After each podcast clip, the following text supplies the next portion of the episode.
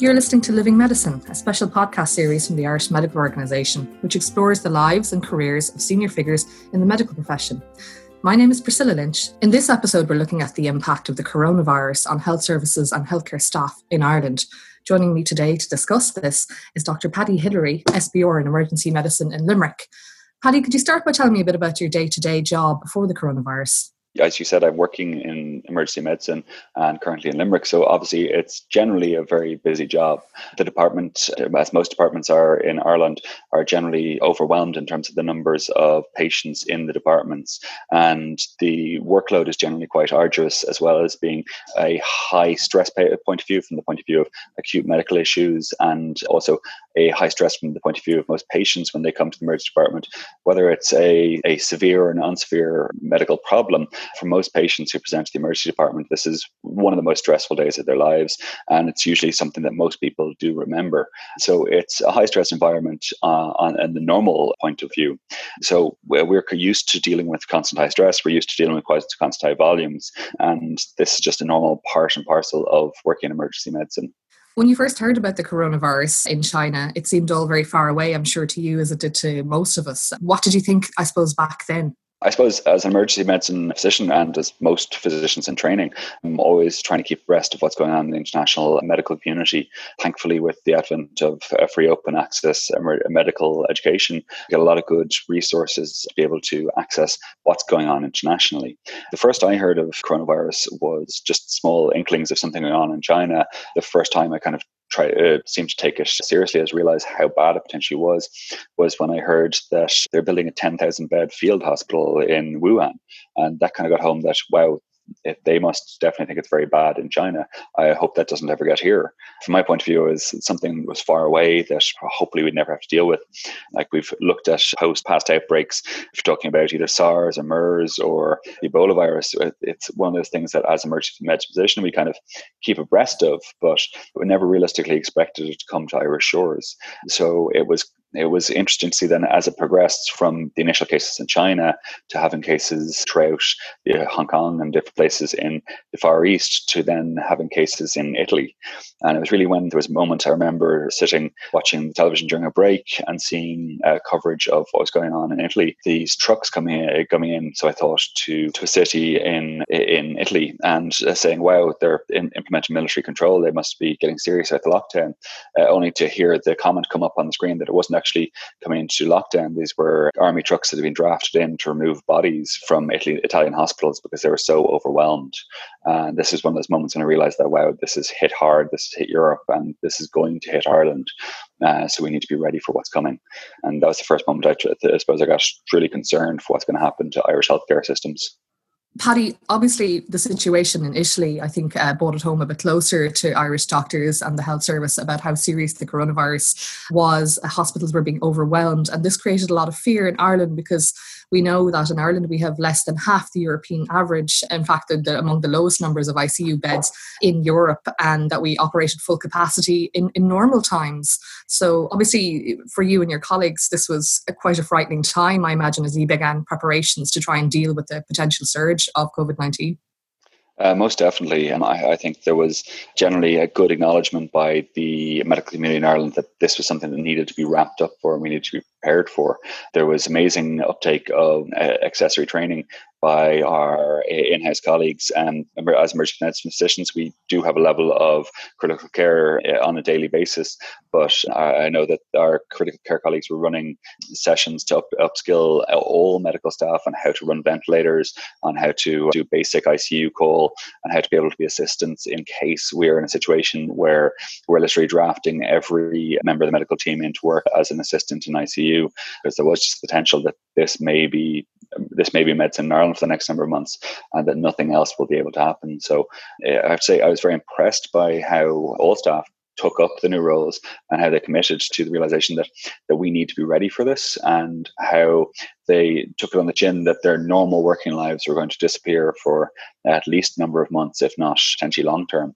So uh, we all knew that this was necessary in, in order to mention, uh, in order to ensure that we saved as many lives as possible if the capacity issues that we foresaw came to pass. And thankfully, due to the public health measures, they weren't as severe as we'd as we worried about in hospital. But I think had we not taken these measures and had we got hit with the uh, wave we're expecting, we would have been in serious trouble. So it's a credit to all staff with the efforts that were taken to upgrade. Also, the thing that we must look at is the amazing efforts that were uh, created to increase the capacity in the critical care beds. Uh, as you said, we have less than half uh, the uh, OECD average of critical care beds. And there's figures being touted and people giving out about how we're not using all our ICU capacity and how this should be an argument for opening up quicker. But when people were saying this, there was over 280 beds, 280 patients in ICU beds throughout the country.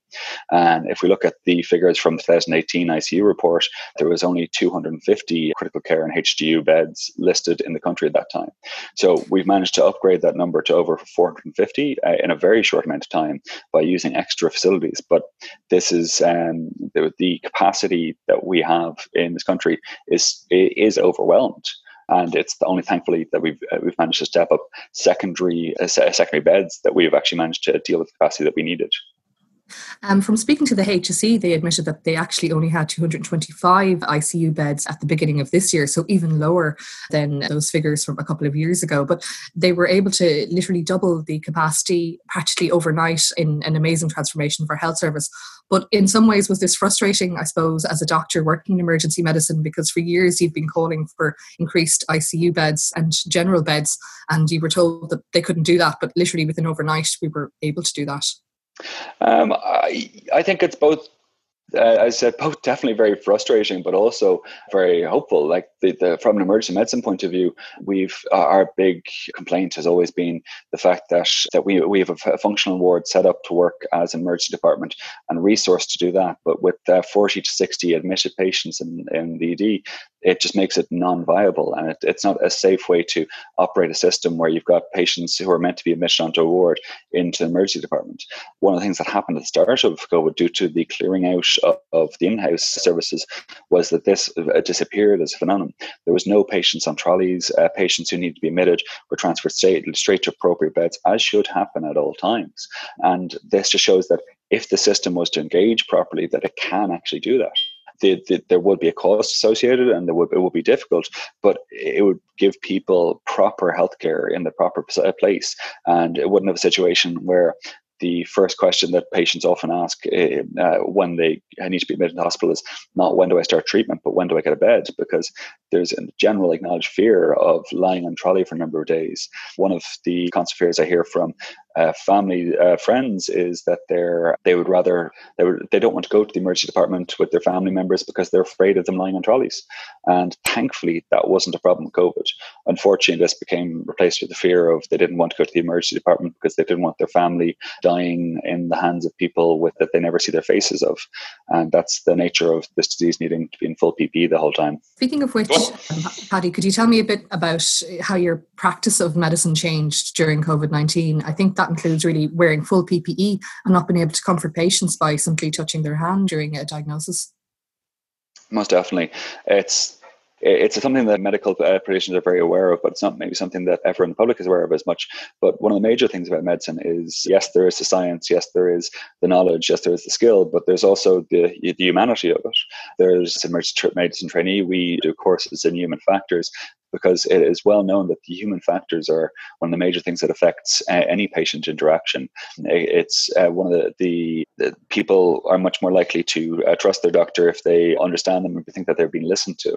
And it's very hard for a patient to get that full engagement from a doctor when they're hidden behind masks, gloves, goggles, and and gowns. It's it's a very uh, uh, I know medicine's meant to be sterile, but the interaction isn't.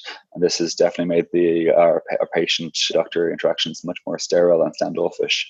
Uh, as you said, we normally uh, we would uh, try to comfort our patients as much as possible, but when you're being told to stand at a distance in full PPE, it's very hard to put a comforting hand on the shoulder or give the human touches that might make people feel more uh, comfortable when they're severely ill. This is even harder for those who have certain disabilities, whether that they the problems of hearing, problems of cognition, or other problems that might make the prospect of going into a place where they can't see faces even more scary.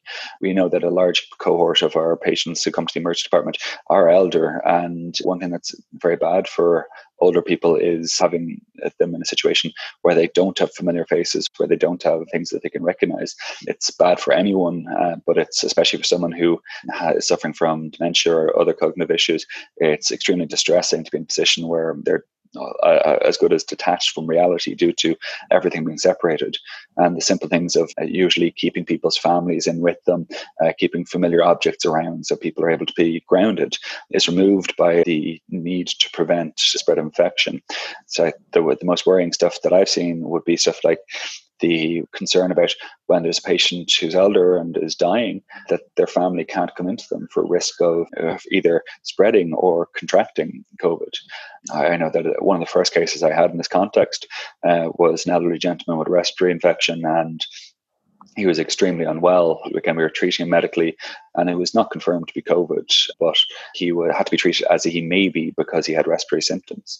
And having to try and explain this to the family members outside, try and explain that we wanted to bring them in to see him, but that potentially two of them could come in and they'd have to wear full PPE, which is gowns, gloves, masks, goggles at all times while in with them, and they wouldn't be able to touch him or give those human comforts, which are one thing coming from a doctor, but coming from a family member coming to see a dying relative, the simple hand on the shoulder would be so much more important. And that stuff, unfortunately, is prohibited under infection control regulations. Thank thankfully, some of these regulations have been structured to allow people who are dying or in extremis to have their relatives into them. But at the start, there was talk that no one, once they went into the hospital, they wouldn't be able to see any relatives. And I, I don't know how I don't know how people would continue to function in that regard because one thing about being sick is people need support and they need their family and loved ones. And I think as as doctors, we have to try and support people to get better, but also support their mentality during that time. And how has the coronavirus changed your interactions with your colleagues? It's had a number of effects, some positive, some negative. The changes in work practice have been good in terms of some structures, that some things work much more fluidly, but it's also led to a level of frustration because a lot of people are doing jobs which normally wouldn't be their jobs. So, uh, as you may know, in Limerick, we're operating a streaming service, which I, think is very good in terms of it uh, streaming people into potential COVID or non COVID areas and then to the appropriate service once they're in those areas unfortunately, this led to a lot of the normal emergency medicine work uh, now being done by in-house specialties, which wouldn't normally be used. And I think that has led to a certain level of frustration amongst those staff that this is a work that they normally wouldn't deal with.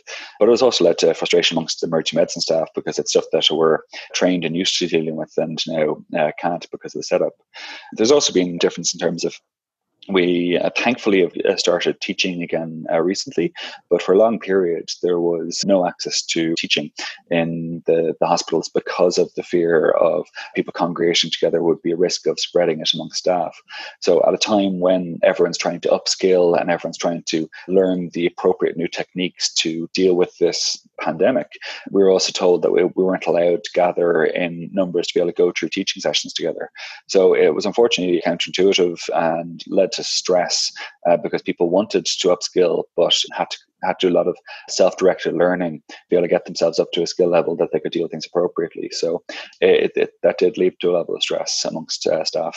So, overall, it's been a very stressful experience for both staff and for patients. And I know, looking at the figures of cases diagnosed in Ireland, about a third of, of all cases are actually among healthcare workers, uh, which is among the highest figures in the world. So, was there a lot of fear among your colleagues, really, I suppose, about picking up the virus? I know thousands had to self isolate while they were tested as well. So, it's all been a very stressful time. Uh, most definitely. Um, as with any uh, any time we're in hospital, uh, doctors are at risk of uh, picking up diseases from patients. It's, it's unfortunately an occupational hazard, but it's never quite been as acute as it has been uh, with COVID.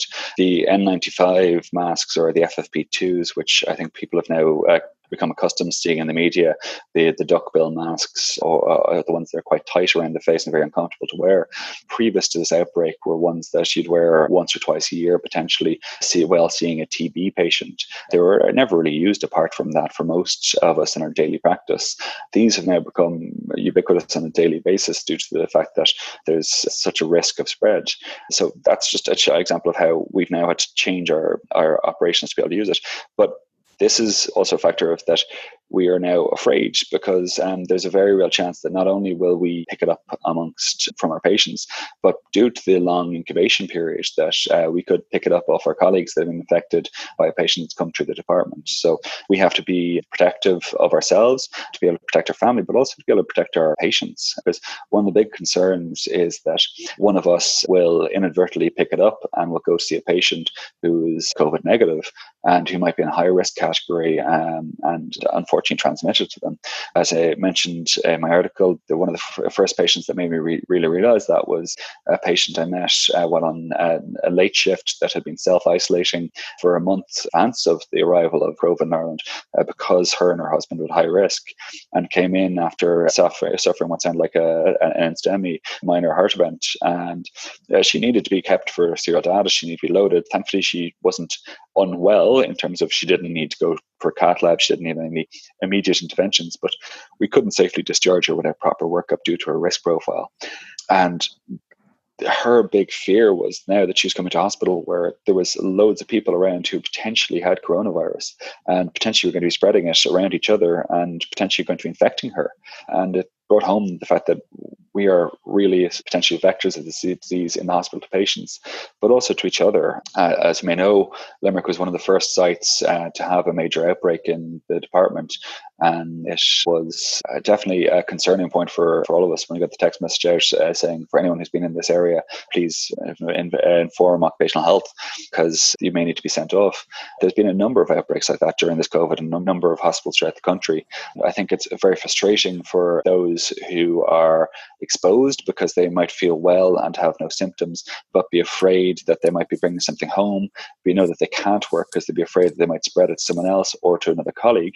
It's uh, fearful for the patient, uh, the, the patient zero, the one who's become the, the case that is now spreading it to their colleagues because now they've got a guilt that they potentially made the department sick as well as knowing that they're sick themselves. And there's a potential fear then from those who remain because there's one situation where uh, half a team were sent out. So the, the rota had to be completely redone and people were back up to working very long hours to be able to compensate for the fact that a number of staff had been uh, told to self isolate despite the fact that they were well because they're being exposed to someone with uh, COVID. So uh, there's a number of factors why this is extremely stressful, but the exposure of your family members, exposure of your uh, colleagues, and the exposure of your patients are really the main reasons for fear. There is, of course, the fear that you might get sick yourself, but uh, for the majority of us, that that is the minor fear. The major fear is that we might make others sick. So it's a very stressful situation. And I mean, doctors have been operating, I suppose, on a wartime mentality for the last few months. And thankfully, while that surge didn't overwhelm us like in Italy, what happens now? So I suppose the anxiety of expectation is still there, especially as we look towards what's going to happen in the coming months and the new requirements with social distancing, and obviously trying to deal with the huge backlog that has built up um, while services have essentially been curtailed. Most definitely. Um, I, I, think before this all started, we were waiting for the oncoming tsunami of uh, COVID patients. Thankfully, social distancing measures and other measures made that a manageable caseload, and we were able to deal with them in a safe manner and thankfully minimize what could have been a horrific outcome. There was still a, lot of deaths, and that was very unfortunate. But compared to international standards, we've done quite well. But now we have to face the reality of we have an overburdened health service that is being consistently underfunded and consistently under resourced uh, into a position where there's massive waiting lists for normal and emergency procedures. And now we're looking at a potential that 50% capacity uh, due to the fact that we have to allow for social distancing, that we have to allow for a deep, a deep cleaning of all departments where people are getting procedures. So uh, we're talking about now a massive increase in even emergency waiting lists, let alone scheduled or non-urgent procedures. But so I say, to anyone, the just because this has been a procedure has been deemed non-urgent doesn't mean that that person is waiting on it. It's not the biggest thing in their life, and it's not affecting their lives majorly. So we have to look at a way that we can rebuild the health service, and not just to be able to deal with COVID and survive, but to be able to make us have a functioning healthcare system.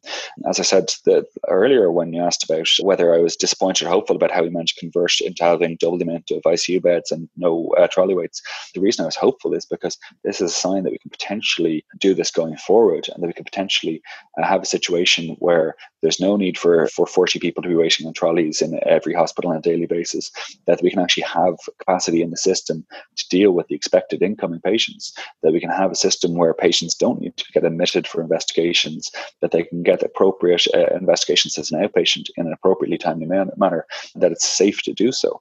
The current situation where people are, invest- uh, are admitted because an MRI will, will take two years as an outpatient, but it'll only take two weeks as an inpatient, is, is uh, farcical and uh, capacity could be freed up if we were to uh, just appropriately use services so that our GP colleagues could be able to function at a proper capacity and deal with cases as an outpatient, that uh, that patients could be seen for uh, very a variety of disorders in the outpatients as opposed to having the only point of access being the emergency department. I'm an emergency SPR. I believe that emergency medicine is intrinsic to delivery of healthcare, but I don't believe it's the only point of access that should be there. It's become that de facto, so that that a lot of the patients that we deal with, they do need to be admitted, but not due to necessarily emergencies, due to things that that have come to a point that they need to be sorted an inpatient now because there's no other way to do it. But if the system was better, this could be avoided. And I think that we need to use this opportunity as we reboot the healthcare service uh, to look at how the healthcare service can can run and actually work uh, and work for the, the patients of Ireland because we all we all will need the healthcare service at some stage. Those of us working in it want to make it workable so that it can treat patients well and provide healthcare to the people of Ireland but it needs to be appropriately resourced to do so and needs to be structurally built in a way that isn't just responsive to short short-term needs but allows for building of long-term services that allow to prevent the mess that, that we've been in the past and allow for a functioning system Often the struggles of the health service don't make the top items in the news, yet the coronavirus has dominated, um, of course, the news for the last few months. Do you think now is a good time because the public is fully aware of the importance of the health service and of its struggles? Now is a good time, really, I suppose, to push for that momentum to change things for the better. I, I definitely agree that the country is in a very hard situation at the moment there's everyone is in trouble. So uh, I'm not going to minimize anyone's problems in that regard. And we are going to be going through hard times as a country over the coming years. But we need to decide in that situation if we're going to be suffering hardship, what do we want from it, and what do we expect that our country will provide us. I think most people would, and I think the, the last election reflected that people feel strongly that, that healthcare is something that should be available to to the public and that we should have a system that's able to do that. I think now is the time when we have focus to be able to, to be able to do that. I don't know if you've been watching, but the TrolleyGAR numbers have been creeping steadily up over the last while, and where they were at an all-time low of zero in the majority of hospitals for a long period, they're now going up to uh, most hospitals having a number of trolleys on a daily basis, which is scary coming into the reopening of the system. If we talk that there's now trolleys when there's no services happening in the hospital once services start to happen again things return to normal. And once people are are getting interventions getting treatments they're going to be there's going to be decreased capacity in the hospitals. So we need to address that capacity issue now because the real worry is that we're coming into uh, another winter and there's a lot of talk about the potential second surge. There's a lot of talk about what that will manifest as. But either way, we're talking about a winter in Ireland with a coronavirus potentially circulating. And if we get into a situation where we have trolleys stacked end to end in the emergency department with beds blocked in the hospital because there's no point of egress for these patients to go to. It's going to be unsafe, and there's going to be a situation where coronavirus and other viruses are spread throughout the hospital. We've talked for years about various flu outbreaks and norovirus outbreaks in hospitals uh, due to uh, crowding and uh, due to the lack of ability of isolation. That's going to be exacerbated by COVID if we don't manage to address the capacity issue. But also, if we don't manage to just the staffing issue because one thing that's going to become necessary, as you talked about earlier, was there uh, when someone is potentially exposed to COVID, there is now both a, a medical ethics and occupational health calling on these staff to not work due to the risk that they might spread the disease to their colleagues and their patients. Uh, unfortunately, that led to a wide screening uh, uh, tool of screening systems where anyone with viral symptoms has to be considered to be in that context. We're talking about coming into winter when, fortunately, most staff in hospitals will get some level of seasonal flu, whether it's the full flu or just a runny nose or some coryzal symptoms that would be currently advising them to stay off from work. And if we've got 50% of staff or even 10% of staff having those symptoms, I don't think the system could deal with us losing that many staff on a daily basis. Medical practitioners have a an unfortunate habit of being of, of being coming into work when they're ill due to their need to treat patients and due to the need of the system to have them there to treat patients. But if we've got a system where we're telling these people to that they need to uh, be off work, the system will grind to a halt because we're not set up to have redundancy of t- uh, 10 or 20%. Most doctors are still working over their hours on a weekly basis. EWTD, the European Work Time Directive, was agreed in the late 90s. It was a law since the late 2000s, and we had a strike over in 2013. And we have made uh, significant inroads on getting much more reasonable hours, but unfortunately, there's still a large proportion of uh, doctors working more than uh, 48 hours a week. Uh, there's still a significant portion working more than 24 hour shifts. And unfortunately, there is still some working 48 or longer. And we need to make sure that, that, that the rotas are safely covered to allow for appropriate levels of staff to be on wards, to be treating patients, and to allow for potential increases in sick leave that may happen due to COVID leave being necessary to people to take to prevent, uh, to prevent the spread of coronavirus or other viruses amongst patients that's going to require obviously a big mindset change, I suppose, in both the profession and among health uh, employers. If you look at sick leave uh, among healthcare professionals in Ireland, doctors take the least amount of sick leave and actually come in uh, when they are sick generally because they don't want to let their colleagues down. But this is a very different situation with COVID 19. So it's likely to put further pressure on the health services. And obviously, burnout uh, can be contributed to by being short staffed and pressurized. So this is obviously quite stressful, I suppose, facing into the winter. And the mental health impact on the healthcare profession hasn't really been talked about as much as on the general public. We know there's increased levels of anxiety, of depression, stress among the general public, but obviously that's mirrored in the medical profession as well. So, do you think that the medical profession need to say, begin to learn to say no after saying yes to everything during this pandemic, just for their own mental health and to try and take much needed time off before they face into that tsunami of increased need as capacity returns? Uh, most definitely. I think a lot of people forget that, uh, and this is both members of the public and members of medical professions, that doctors are humans. And um, we, I think we have an aspect on ourselves, as I said, we don't want to let the team down. We don't let our patients down. We don't want to leave the services needing. So most doctors go above and beyond, both in the normal practice, but also when they're ill. And that can lead to people eh, getting sicker because they're pushing themselves too hard. They're not taking appropriate rest.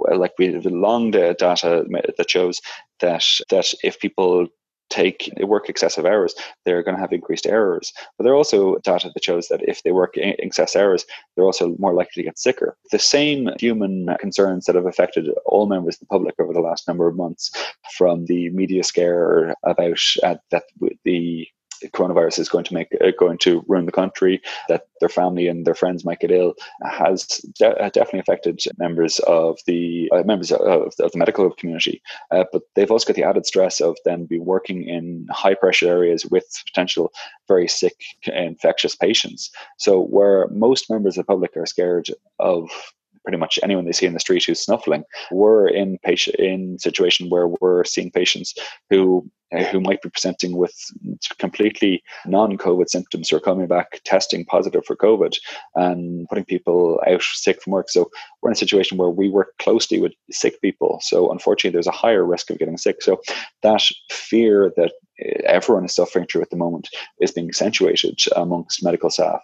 But also, there's then the added fear of the stress of trying to do what they can to, as you said, deal with the wartime situation that we're in at the moment this has been a situation where we've had to learn very fast. So most of us have used uh, what downtime we have to try and keep up with the international uh, evolving medical information from uh, what's been published internationally. And thankfully there's a lot of information coming out but to a degree it's also information overload and some of it isn't necessarily appropriate it's trying to filter out what is correct versus what is not so you've seen in the medical literature over the last while even uh, such big uh, big journals as the lancet had to retract publications that were made over covid because they realized after the fact that the data wasn't correct. So if if people like the lancet are getting it wrong how can any of us who are trying to keep up to with the data be expected to be getting it right the whole time? So it, it, that's another level of stress in our own personal education, professional education.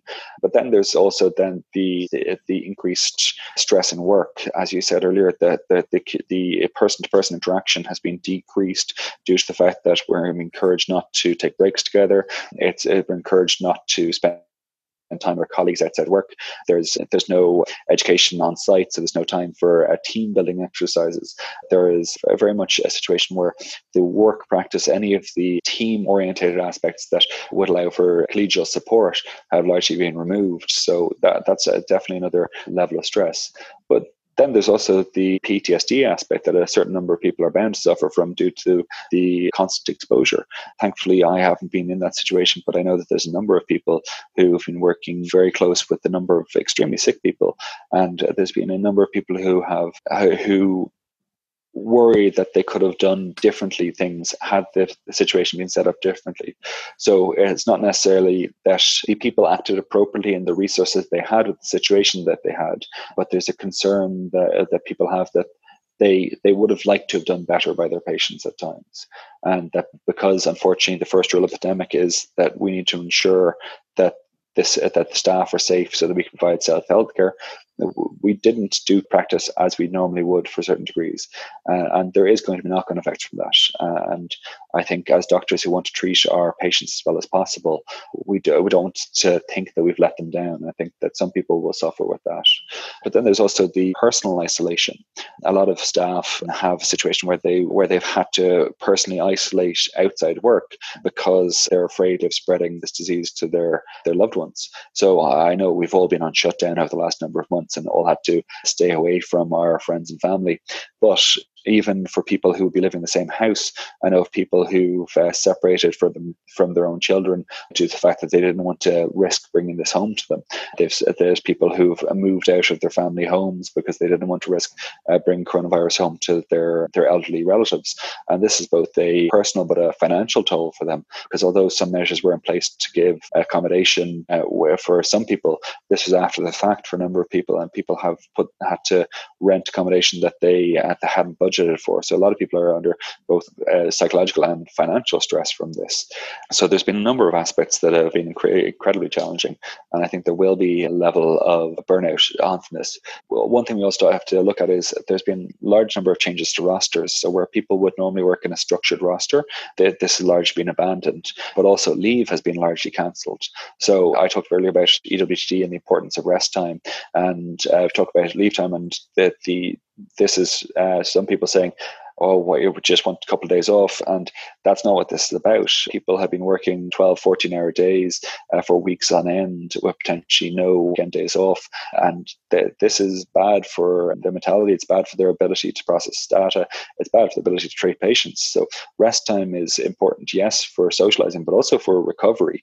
And the real reason to give people leave is to make sure that they come back invigorated and able to do the job well.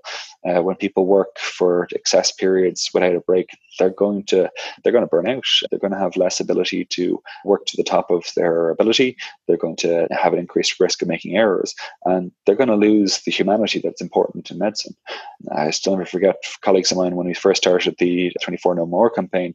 That just that on uh, t- talking, telling about how on the 36 hour, uh, 36th hour of a shift, how someone came after med stuff, and they just didn't care it wasn't that they weren't good people it wasn't that they weren't good doctors.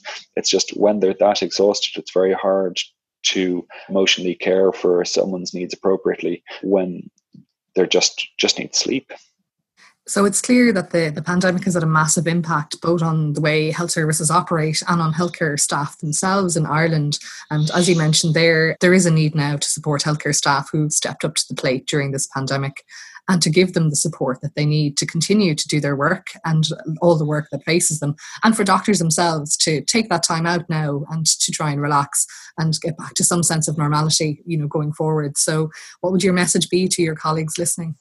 I think there has to be two major messages. Uh, one is uh, take care of yourselves, and the other is take care of your colleagues. But this also comes back to a systemic point of view. We need enough staff so that we can uh, we can do that.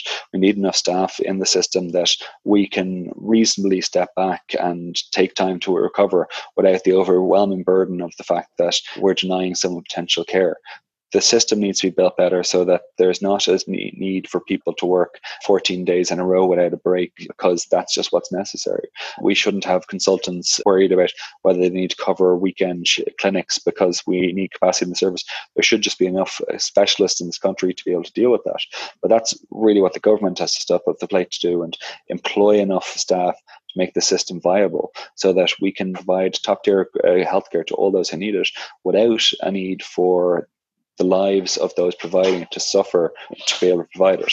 And even though it has been very difficult, there has been some very positive learnings um, to come from this pandemic to show how we can change services, how things can be done, and how creative thinking can help as well, um, such as the increased use of telemedicine. And overnight, GPs got access to e prescribing and were able to get rid of dot matrix print- printers, hopefully forever. So, can we take those positives really and try and apply them across the system? Definitely, uh, and I think that the level of innovation that's been uh, promoted during this uh, pandemic is fantastic, and there is a lot of positives. The uh, the medical community in general is very proactive. They they want to improve things. They want to make the system work better, and that needs to be supported. There is a lot of defunct systems which are the just the way we work because it's the only way that we have.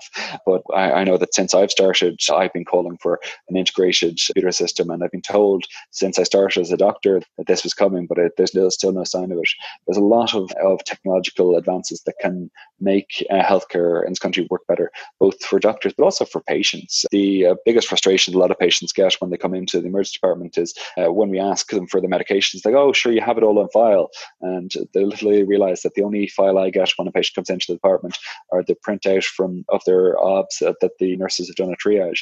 I don't get any big list. I don't get access to uh, their centralized database of their healthcare issues. Most patients really see this as, as self evident that, of course, when you're presenting to the department, there should be some way to access this records that's uh, easy to adjust. But unfortunately, there's no central system. So I think looking at best practice across the country, looking at how we can improve the systems as a whole, and just acting on and investing in these things that can positively um, change how we work and positively change how we treat patients, it's a no-brainer, and it can potentially help a lot of patients, save a lot of lives, and potentially save money if it's done right.